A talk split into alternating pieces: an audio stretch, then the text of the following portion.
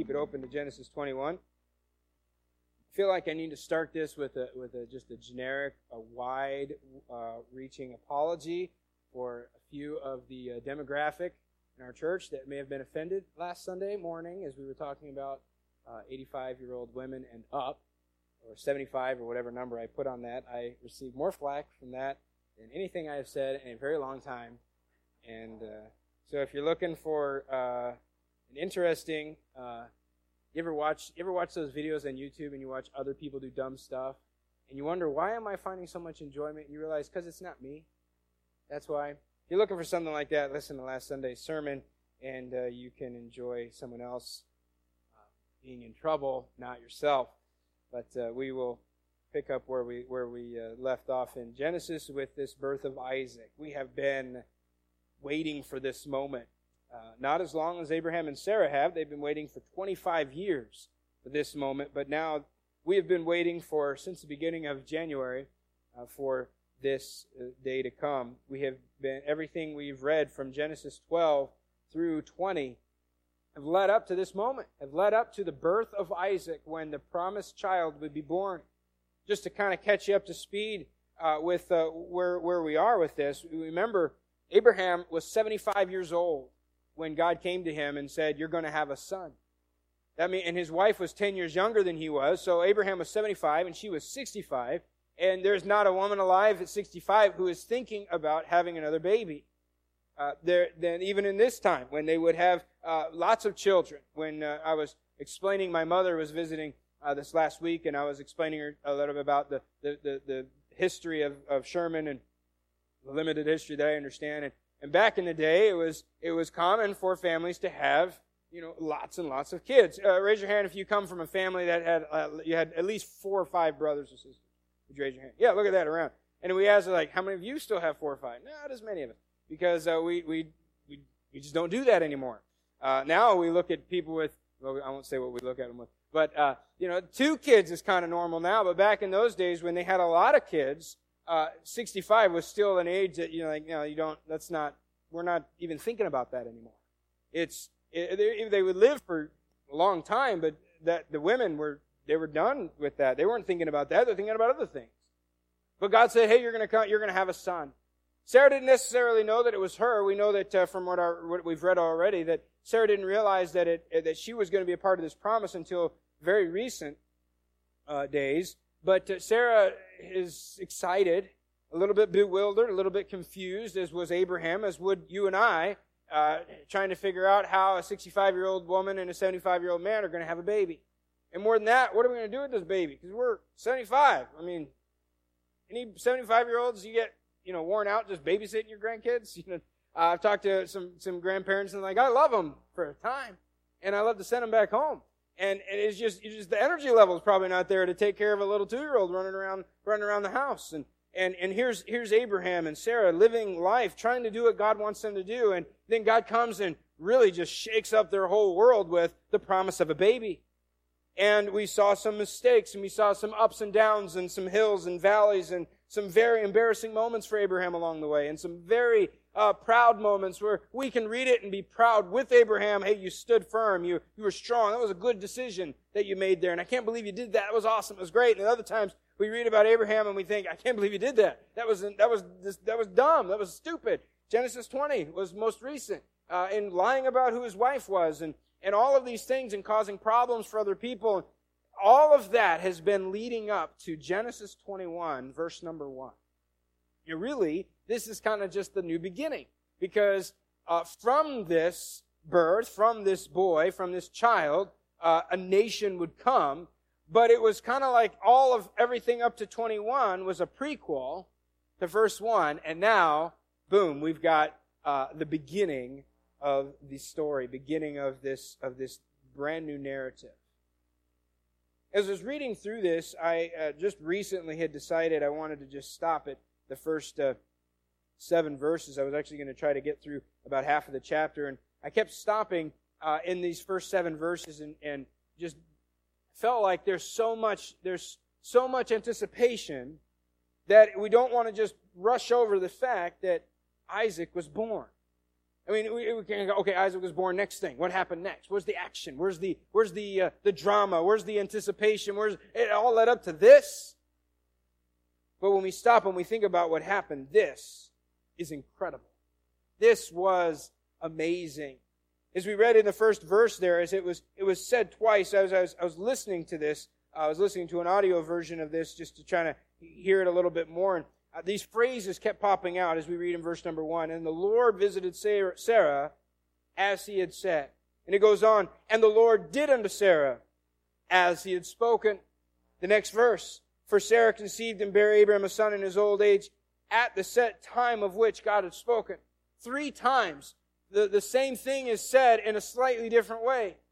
God did what he said, and God did it as he said, and God did it when he said. But it all had to do with what God said. John Calvin said, There is a great emphasis in this repetition the Lord did unto Sarah as he had spoken. For he thus retains his readers, talking about uh, the writer Moses, he retains his readers as by laying his hand upon them that they may pause in their consideration of so great a miracle. And that's what I kept finding myself doing, stopping and, and just trying to absorb the fact that what just happened here, this is a miracle that a baby is born, yes, but that this baby was born and to these parents. And so this morning, we're looking at God's promise, but realizing God's promise when it finally comes to fruition, when we finally, have you ever waited for something and finally got it? Christmas is the thing for me because it happens every year. We anticipate Christmas, right? Right now, maybe not so much, but around uh, when it, when it, when the, the weather starts to cool off a little bit, and then the, the, the leaves are gone and, and the, then the first snow and then we're like, okay, Christmas is what makes it all worthwhile, right? The snow, the cold weather, there's going to be Christmas. That's why I can deal with, I can deal with six feet of snow up until December 25th. In January, eh, that's fine. There's nothing, why? What's the point of it? And February, uh, March, April, uh, May, uh, whenever, whenever the snow, I mean, the snow kept coming, right? Uh, but up until that point, I'm like, yeah, this just adds to it. I lived in Washington almost all my life. I don't remember ever having a white Christmas. You know, we'd sing that song, I'm dreaming of a white Christmas. Never knew what that was, except for the, what the movie told me about. And if there ever was snow right around Christmas, it was about this much, and it was gone before Christmas actually came. And so we were excited we moved here. White Christmas is going to be a white Christmas. And I don't think the first sun, the first Christmas wasn't a white Christmas. I drove, we were in Bemus and people were out golfing on Christmas Eve. And I thought, I thought this was the snow belt. I mean, what happened here? You know, they're, they're just pulling my leg. No, you weren't kidding. There's snow. Uh, it was just a little fluke, and I think the Lord was letting us down easy. Uh, that uh, hey, this is what's going to be because you know this last year was was definitely a lot. But with Christmas, we are anticipating the event, right? We're antici- whatever your whatever your uh, your traditions are on Christmas, you're anticipating those things. You know what's going to happen. Maybe it's a, a get together with the family. Maybe all the kids are going to be in town, or or you're going to go somewhere and be with family. Uh, maybe uh, it's a gift that you're going to give, right? Because we're not we're not so shallow as to dwell on what we're going to get. I mean, that's that's what I do. But that, what, what we give, you know, I'm going to give this gift. I'm going to sing the songs. I'm going to have, we have our special cantatas and our, our, our Christmas gatherings and the Christmas uh, cantata or music that we sing and the Christmas uh, church services and, and the parties and all of these things and we anticipate all of them. Have you ever stopped in the middle of it and said, this is what I've been waiting for? You ever done that? And you go a step further and say, is this measuring up to what I had been waiting, what I had been building up in my mind? Does this measure up to what I had hoped it would be one day? Now, sometimes it's yes, sometimes it's no. But I imagine this is Sarah and Abraham. Finally, it's been building up. God is the author of suspense. 25 years in the making of this promise, you're gonna have a baby. We're gonna have a baby? When? I'm not telling you. If he told them it would be 25 years, it probably still wouldn't have been easy to, to deal with. But 25 years ago, he came and said, You're going to have a baby. And only about four times did God come to them in the middle of those 25 years and say, Hey, I'm still going to keep my word. You're still going to have a baby. It's still going to happen. All of that anticipation. And just a chapter ago or two chapters ago, God had finally come and put the, he started the clock and said, This time next year, you're going to have a baby. And then as the as the the normal stages of of a pregnancy go through, and Sarah and Abraham realize this is real. This is happening. This is not a joke. I mean, this is not a, a guy was not speaking metaphorically. This is not a, um, you know, we have to, there's, there's some spiritual lesson behind it. This is going to happen. Abraham, you're an old man. She's looking at him going, you're 100 years old. You're going to be a dad. Uh, he says, Sarah, you ain't so young yourself. You're going to be a mom. I mean, you're a beautiful woman for 90 years old. I mean, you're so attractive and, and, and just lovely and, and gorgeous. And I, I, I don't understand how I'm so lucky to be with you, but you're going to be a mom. Are you ready for this? You remember looking at your wife, your husband, when you found out you were going to have a baby?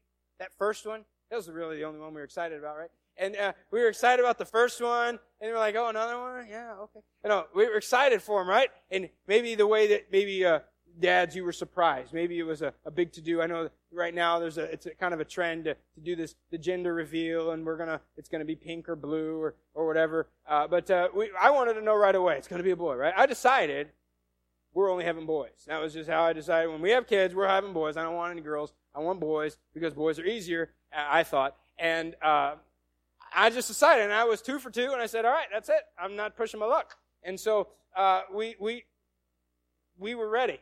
My wife came in and said, We're having a baby. All right. First question's going through mind Am I ready for this? Can I do this? I mean, I've already done it, so I don't know if I, I mean, but I, I hope I can do this. I'm already, it's already going to happen. I better, better make sure, I better read a book. I better, I better find out how to be a dad here. I wonder if all these things are going through Abraham and Sarah's mind.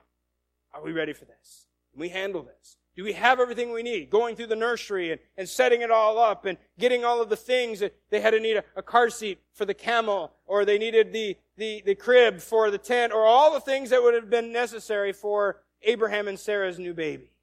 And it finally comes as God said, as he had spoken, and at the said time of which God had spoken. I want to look at just three things about this promise real quickly as we look at God's promise. Number one, God's promise was fulfilled. We saw that in those phrases, as he said, as he spoke. Basically, it was as God promised, so it was. You know, God never makes empty promises. We think about in Hebrews chapter 11 and verse 11, uh, in the hall of faith, we, uh, we sometimes call it, when it speaks of Sarah, verse 11 says, through faith also Sarah herself received strength to conceive seed and was delivered of a child when she was past age because she judged him faithful who had promised. She judged God faithful in his promise. God never makes empty promises. As we read his word and we read the promises that God makes, we can know that God keeps his word. And as Sarah and Abraham are holding this brand new baby in their arms, they realize God always keeps his word. If God says it, it's going to happen. And, and any human baby that is born. The, the, the, whole, the whole process of a baby coming into the world is a miracle, right? I mean, it, it is not, it is not so, so trivial as we sent in an order, the stork flew it in. I mean, that would be amazing. But the way that the baby actually comes into existence is just incredible. But think with me how much more incredible it was for Isaac to be born. Normally, a baby is born a completely regular or what we call a normal pregnancy from a, a healthy mom and a healthy dad and, and, and, and, nine months later, here's the baby, and it's healthy, and, and all the and all you know, all that we go through all the tests and we run through all the things. We think, yes, this is the miracle of human of human life. It's, it's a wonder. But think with me for a moment how much more miraculous it would be for a 100 year old man and a 90 year old woman to have a baby. A normal pregnancy except for that it wasn't normal, was it? Paul describes it in Romans chapter 4. And if you want to turn there with me, I want to show you what Paul says about uh, this, this, uh, the details surrounding Isaac's birth. I think we have these, these verses for the screen if you want to just look on the screen. Now, Paul is in writing in Romans chapter 4, he's talking about uh, how righteousness comes by faith. But in this, he's going to, to talk about how Abraham believed and it was counted to him for righteousness. But in that, he kind of uh, goes back to this story in Genesis 21 and talks about the details and what makes this birth so miraculous. I put a few of the phrases on there. I want to read it here. He talks about in verse number 17, uh, before him who him who he, whom he believed, even God, notice God, who quickeneth the dead. The word quicken there means to make alive. So God makes the dead things become alive and calleth those things which be not as though they were. God calls things into existence that did not ever exist, that we call that creation. And God said, let there be light. There was no light, and then He made light. He didn't make something from something. He made something from nothing. And God says, I, I call things which be not as though they were. He goes on, speaking of Moses in verse 18, who against hope believed in hope that he might become the father of many nations. According to that which was spoken, so shall thy seed be. And being not weak in faith, this is Abraham again, being not weak in faith, he considered not his own body now dead. Now God is saying, through Paul, and Paul is saying, Abraham was pretty much dead. He was 100 years old. Now, that's not a very tactful thing to say to someone, to a 100 year old person. You're pretty much dead, aren't you? But that's what God says to Abraham. He was pretty much dead because God wants us to understand that Abraham was not this healthy, strong, uh, uh, 35 year old man or 25 year old man. He was 100. He was as good as dead. But notice it keeps going. Verse number, uh, uh, verse number 19 keeps going. It says, when he was about 100 years old, neither yet the deadness of Sarah's womb. So not only do we have a dead man or nearly dead man, but we also have a dead womb. The woman uh, was, was not healthy, uh, young, and, and, and, and vibrant either. She was just as incapable of bearing a child as was Abraham. And yet, we see a baby come. It goes on, it says, He staggered not at the promise of God through unbelief, but was strong in faith, giving glory to God, and being fully persuaded that what he had promised, he was able also to perform. You see that again from Abraham. What God promised, he was fully persuaded God would perform what he had promised. We see that it's just an incredible birth, a miraculous birth. I read again, Calvin says of Genesis 21, this passage magnifies the power of God as well as his faithfulness to his promise. It was God's grace that brought about that event, as well as the raising of spiritual children to Abraham, of which the birth of this son was typical. Just as miraculous as a normal baby is born, even more so was the miracle of Isaac's birth, and even more so is the miracle of the new birth, the spiritual birth. Think about it. Think about the similarities there. Life given to the dead. That's how we were saved. We were dead in trespasses and sins. I want to read Ephesians 2 as Paul talks about our, our salvation here. In Ephesians 2 in verse number 1, he says, And you hath he quickened. Again, that word quicken there means to make alive. He hath, he hath quickened us or made us alive who were dead. We were dead. God made us alive. Just like Isaac, new life came from that which was dead.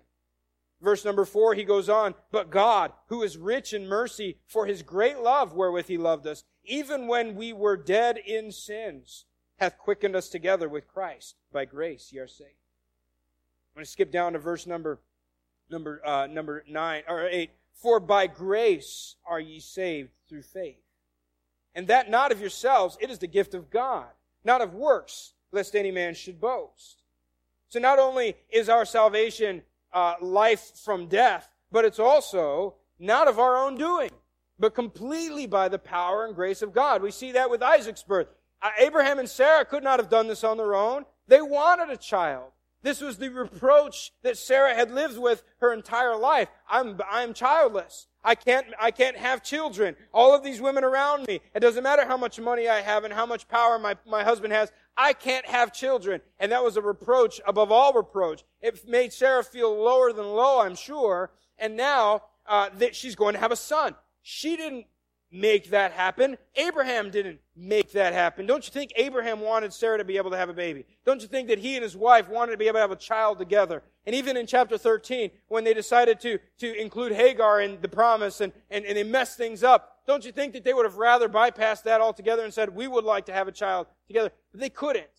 And yet God came in and says, now that it's very obvious that you can't, I will when it's way past what anyone would think that you could do, Now I will step in and do what only I could do. That's our salvation. You can't do anything. It says, For by grace are you saved through faith. And that, the word that points back to the faith. That faith is not even your, of your own. You're saved by grace that didn't come, that wasn't from you. That was from God. You're saved by faith. You didn't even have the faith. That was given to you also. It was all completely done by God. Why? Lest any man should boast. There is no glory in what, in my salvation, in what I did. It all goes to God. There, Abraham couldn't say, look what I did. Sarah couldn't say, look what I could do. It was God did this. This is incredible. I can't believe that we, we are parents now. So we see that God's promise is fulfilled. We go back to Genesis 21 and we read the second part is that God's promise is now obeyed. It says there in verse number 3 God called the name of his, uh, Abraham called the name of his son that was born unto him, whom Sarah bare to him, Isaac. And Abraham circumcised his son Isaac, being eight days old, as God had commanded him. This is important. We go back to Genesis chapter 17. We're talking about the promise. I'm going to read Genesis 17 to you. Uh, in verses, uh, verse number 2, uh, it's talking about the promise or the covenant that God made with Abraham. Verse number 2, God says, I will make my covenant with, between me and thee. Verse number 4, God says, As for me, behold, my covenant is with thee. Thou shalt be a father of many nations. Here's the covenant. That's the covenant. You're going to be a dad. He goes on in verse number 7. I will establish my covenant between me and thee, and thy seed after thee, in their generations, for an everlasting covenant, to be a God unto thee, and to thy seed after thee. God is saying, I'm going to do this. This is incredible what I'm going to do for you, Abraham. I'm going to be your God, and your family is going to be my people. That's the covenant I'm making with you. But then he says in verse number 9, Thou shalt keep my covenant, therefore. This is your part. I just described what I'm going to do. Now this is your part. Thou and thy seed after thee in their generations. This is my covenant which ye shall keep between me and you and thy seed after thee. Every man child among you shall be circumcised. And so we see the significance when we read in chapter 21 and verse 5 that Abraham circumcised his son Isaac. What's the big deal? I mean, don't all Jews do that? Yeah. Why? Because it was the sign of the covenant. And here Abraham is saying, God, you fulfilled your promise to me. Now I'm going to keep my side of the covenant. I'm going to do, do as faithfully with my part as God has been with his part. And we see, and we, we've, we've talked about, uh, we've seen the significance of the circumcision and how that plays, and even the spiritual aspects of that, which we won't go into tonight, uh, this morning. But we see that Abraham obeyed his promise. Next, number three, and the last, God's promise was remembered. I love this. Verse number six. This is Sarah now. God hath made me to laugh, so that all who hear me will laugh with me. She said, Who would have said unto Abraham that Sarah should have given children son? For I have borne him a son in his old age. The reproach of a lifetime has finally been lifted, finally been removed, and Sarah now holding her weak old baby. Can you imagine, moms? Can you remember those those first few days when you realized I created a person. I made another person. And the the all of the suffering and all of the pain and all of the inconvenience, you look at it that was totally worth it. You go, but what happens is I remember doing it as a dad, thinking about all of the things in those nine months thinking about all the ups and the doc, uh, all the ups and the downs, the doctor's appointments and the and the things, and some of the scares. Ooh, what's going to happen here? All of the, the, the going into this kind of with your eyes closed. I have no idea what this is going to be like. Uh, that's and that's Sarah, remembering all of these things. But notice what she says. I like what she says. God has made me laugh. Two laughters here. Number one is the laughter of past unbelief. She laughed the first time she heard about Isaac. Abraham laughed the first time. That's why Isaac is named Isaac, because Isaac means he laughs. It means laughter. And every time that Sarah would hold her baby, I imagine that she was looking into the eyes of a, of a son that reminded her of first her laughter of unbelief. When God said back in chapter 17, um, chapter 18, you're going to have a son, and it's going to be you that has the son. It's not going to be some surrogate. It's not going to be some adoption or anything like that. Sarah, you're going to have a baby. And Sarah laughed and said, Am I going to really have a baby? I mean, she doubted God. And now she's, she's holding the promise fulfilled. She realizes God's promise and she says, God has made me laugh. God got the last laugh, if you will. The laughter of unbelief, but also the laughter of present joy. And she realizes this is what I've wanted most. And God has done for me what no one else, what I could not do for myself, God has done for me. He has blessed me. And she reminisces of these past events, thinking about all the journey that has led them up to this point.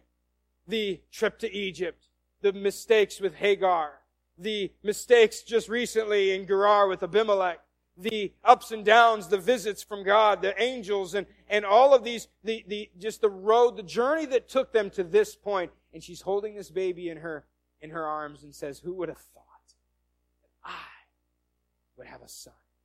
I'm Sarah. I'm 90. This is well beyond what anyone would have thought. Nobody would have thought that it would be me. And yet it is. And not only does she rejoice in the miracle of the birth, but she's rejoicing here specifically about her ability to nurse, to actually be a mother. She's like, I'm, I'm, I'm getting to enjoy every bit of motherhood that only was allowed. It only came because God.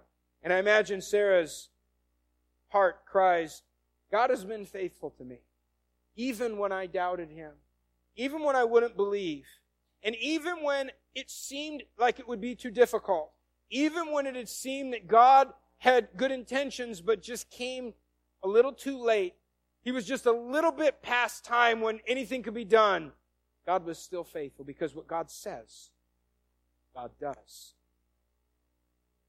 The original Jewish reader at this time would have read this story and have learned of their unique beginnings and rejoiced in God's favor to them as a people as they read this and realize that we are special we we came from a very special beginning. But Paul describes, I want to go back to Romans and read some verses to you because Paul describes in details the blessings that the Jewish nation would have enjoyed through this miracle, through this grace from God. It's Romans chapter 9 and verse number 4.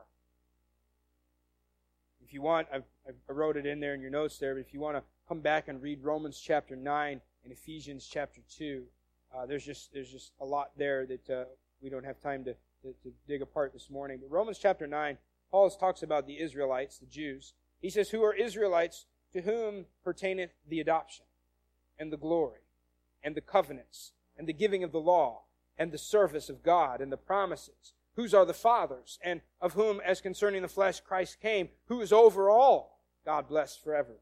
Amen. God specifically chose and miraculously blessed Abraham and his descendants by adopting them as his nation.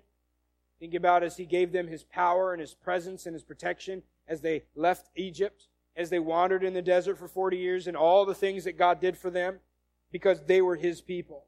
He made covenants with them. He provided insights into his glory. Remember, they would go to the tabernacle and they would actually see the presence of God over the Holy of Holies. They would see the, the, the pillar of cloud by day and a pillar of fire by night. They would see the mountain uh, look like it was on fire. They would see God is, is there and with us. He didn't do that for just anybody. He did that for His people. He gave them His laws. He taught them how to truly worship God. He gave them multiple promises. And maybe most of all, He sent them Messiah through them and directly to them before the whole rest of the world. And what Paul is describing here in Romans is how he wishes above all things, even above his own salvation, that he wishes that Israel would be saved. Because they are a, they are, they are a blessed people. Look at all of the advantages it, that it was to being a Jew. And yet they missed it. But how does that affect me? Well, if we keep reading, Paul continues to explain how you and I, as Gentiles, belong to the family of promise. And this is how we make a connection to Genesis chapter 21, verse number 6 of chapter 9 of uh, Romans 9 6. Not as though the word of God had taken on effect, for they are not all Israel which are of Israel. Neither because they are the seed of Abraham are they all children, but in Isaac shall thy seed be called. That is, they which are the children of the flesh, These are not the children of God, but the children of the promise are counted for the seed. For this is the word of promise. At this time will I come, and Sarah shall have a son. And so uh, uh, Isaac was not simply chosen because he was the son of Abraham. Remember, there was another son. In fact, later on, Abraham had another son with another wife, Keturah, after uh, after uh, uh, Sarah had died. But the promise came through Isaac. So what Paul is trying to teach to these people here during this time is that just because you are directly descended from Abraham, that doesn't make you God's people. He says they're not all Israel who are Israel because the promise was through Isaac. But how does that affect me? Well, because, because since Isaac was not simply chosen because he was the son of Abraham, but because he was the son of the promise, being a part of God's family is not limited to those directly and biologically descended from Abraham. That's a good thing. That's, that's because I don't directly descend from Abraham. My, my, my blood uh, is not traced back to Abraham. We're not Jews, right? I don't think anybody here is a Jew. We don't directly descend from Abraham, but we share in the promise because it was by faith, not by birth. We read in, in chapter, uh, chapter 9 still, but verse 25, Paul quotes, uh, he says, as he saith also in Hosea, I will call them my people, which were not my people. That's us. And her beloved, which was not beloved. And it shall come to pass that in the place where it was said unto them, Ye are not my people, there shall they be called the children of the living God. This is how it makes, it, it, it includes me. This is how it includes the Gentiles who believe, because we are not in Abraham by birth, but we are in him by faith. This passage teaches that not all who are born of Abraham belong to God's family. In other words, there is no free pass for simply being a Jew. Uh, no one is automatically in with God by birthright, but at the same time, the opposite is true. No one is automatically out with God by birthright. No one is automatically excluded because, well, you weren't born to the right family. We read, I want to go back to Ephesians 11, and this will be the last place that, that, I, that I ask you to turn if you are turning with me. Hebrews, uh, Ephesians uh, 2, we were already reading a little bit about the salvation uh, aspect of it, but we, we continue reading through chapter 2 and we get to verse 11, and he talks about the re- relationship between Jews and Gentiles in Christ. He says in verse number 11, Wherefore remember that ye being in time past Gentiles in the flesh, who were called uncircumcision by that which is called the circumcision in the flesh made by hands. He's talking about Gentiles versus Jews. Verse 12, that at the time ye were without Christ, being aliens from the commonwealth of Israel, and strangers from the covenants of promise, having no hope, and without God in the world, basically saying, you didn't get born into the right family. And so for a time, you were without God. And you were without the promise. And you were without the covenant. But now, verse 13, in Christ Jesus, ye who sometimes were far off are made nigh by the blood of Christ. You were far away, but you were brought close. Verse 14, uh, He is our peace. Uh, let me skip down to verse number 19. Now therefore ye are no more strangers and foreigners. You're not an outsider anymore, but fellow citizens with the saints and of the household of God. Why? Because of Jesus, because of faith, because of the grace that God showed me through Christ. So what do I do with all this? This is, this is where I fit into Genesis 21, and this is why Genesis 21 is in the Bible for me to read. But what do I do with this now? As I understand, I think most of us understand the, the, the, the, promises and we understand grace and we understand faith. Just a very simple action this morning. The miraculous birth of Isaac is symbolic of our birth in Christ. It's representative of our salvation. Just as Isaac was born only by the grace and the power of God, we are born again by the grace and power of God. Think about Sarah as she stared into the face of her new miracle baby. She thought of how none of this would have happened had not God stepped in and did a miracle. This morning, this week, sometime, let us do the same. We don't have a baby to hold, but we reflect on the people and the events that led us to Christ. The supernatural uh, way that God brought us to Him. None of us were born saved. You might have been born into this church. You might have been born a Baptist. But you weren't born saved. There was a point There was a, a point when you were not a child of God, and there's a point when you are a child of God. None of us just happen to become one of these things accidentally by birthright. Reflect on the people and the events that led you to Christ. Remember the sin that caused your need for a Savior. Remember the grace and the mercy that God showed to you because you were a sinner. Rejoice in the marvelous wonder of salvation. Rejoice in your new birth in Christ. Sarah says, God made me laugh. This is so amazing. This is a, an event that is, that is to be celebrated. And our salvation is the same way. It's to be celebrated. It's to be remembered. It's to be, it's not a, it's not necessarily a tearful event. It's a joyful event. It, it, it's a, it's a celebration. It's a, it's a wonderful thing. Rejoicing in God's promises that He's made to me. We can read all through the scriptures and we find promises that God read. And you know, just as faithful as God was in keeping His promise of salvation to me, God is faithful in every other promise as He reads. That's a good thing and a bad thing. God promises me good things. And if He's promising them to me, I can know they're going to happen. The other side is true that God says, for instance, be not deceived, God is not mocked. Whatsoever man soweth, that shall he also reap. We, we usually use that negatively, and it's true. Hey, if you do bad things, God's going to get you. For whom the Lord loveth, he chasteneth. It's a promise. He's, gonna, he's not going to let us get away with stuff if we're his. But the other side is true as well. God said these good things would happen if I would uh, trust in the Lord with all your heart, lean not into your own understanding, in all your ways acknowledge Him, and He will direct your. Path. That's a promise from God.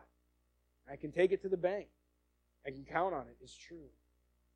Each and every time, God comes through just as He said He would. And just as it, it is fitting that we pause on this moment of fulfillment in Isaac's birth, take some time this week and pause in your new birth. Think about what really happened to me at salvation? Go through those events. Go through the, the, the events that God brought you through uh, and God brought you out of. And then the people that God brought into your life, maybe at just the right time to say something and plant a seed of truth in your heart, or maybe, maybe the, the time where someone showed you the, the, the scriptures for the first time and showed you how Jesus uh, loves you and, and died for you and, and, and you can have new life in Christ if you put your faith in Him and, and, and trust in Him. And Go through those moments. Uh, maybe you can remember a place where you sat and you read it for the first time and you realized the promises were true. Maybe as we begin to reflect and try to remember, if you say, I don't, I don't know, I, I can't really, I really tell you about it. Could be a reason why. Could be a, could be a, a reason that maybe, maybe it hadn't happened. Maybe there's a, maybe there's a, a benefit not only for the saved people to reflect back on that testimony, but for those of us who kind of thought, well, you know, you know who it's dangerous for? For those of us who grew up in church all of our lives. We've heard all the stories, and we know all the verses, and we've been to more church services than we can count. And we just kind of grow up knowing it here. We kind of just know the facts. We have the, we're really good at Bible trivia. But it doesn't actually click. It doesn't actually come together where we realize it's talking about me. I'm a sinner. I need Jesus. Without Him, I'm nothing. Without Him, hell is my destination. Without Him, a life apart from God is all that I've got coming to me. And yet, I can have that too. I can have that just like the, the guy who got uh, was drunk on the streets one day and then now all of a sudden he's he's taking the offering in church. He's a, he's a Sunday school teacher or whatever it may be. The guy with the, with the horrible past, you know, many of us don't have that kind of past. Many of us have a past of the greatest sin we did as a kid was uh, stealing cookies out of the church nursery. And it wasn't Sunday because I did that. You know, not sharing toys in the church nursery far back as you can remember, you've been coming to church Sunday morning, Sunday night, Wednesday night, Awanas on Tuesday nights, and prayer meetings and youth groups and all these things. And you can think, oh, I've been doing all these things. But those aren't the things that save us, are they? Those aren't the things that really count for salvation. What really counts? Reflect on those things and thank God for those things because God's not impressed with the t- amount of time I go to church.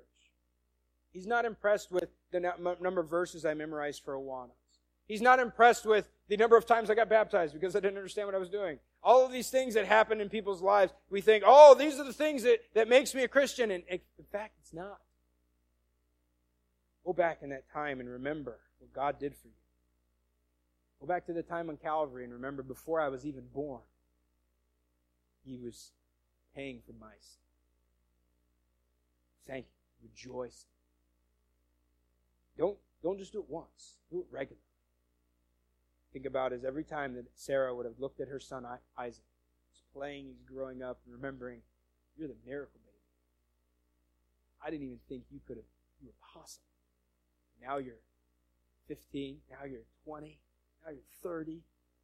However old he was, and she remembers, you've brought a lot of joy into my life. Because God did this.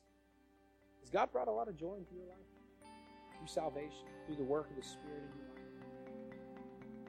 He's there. He will. Would you pray with me?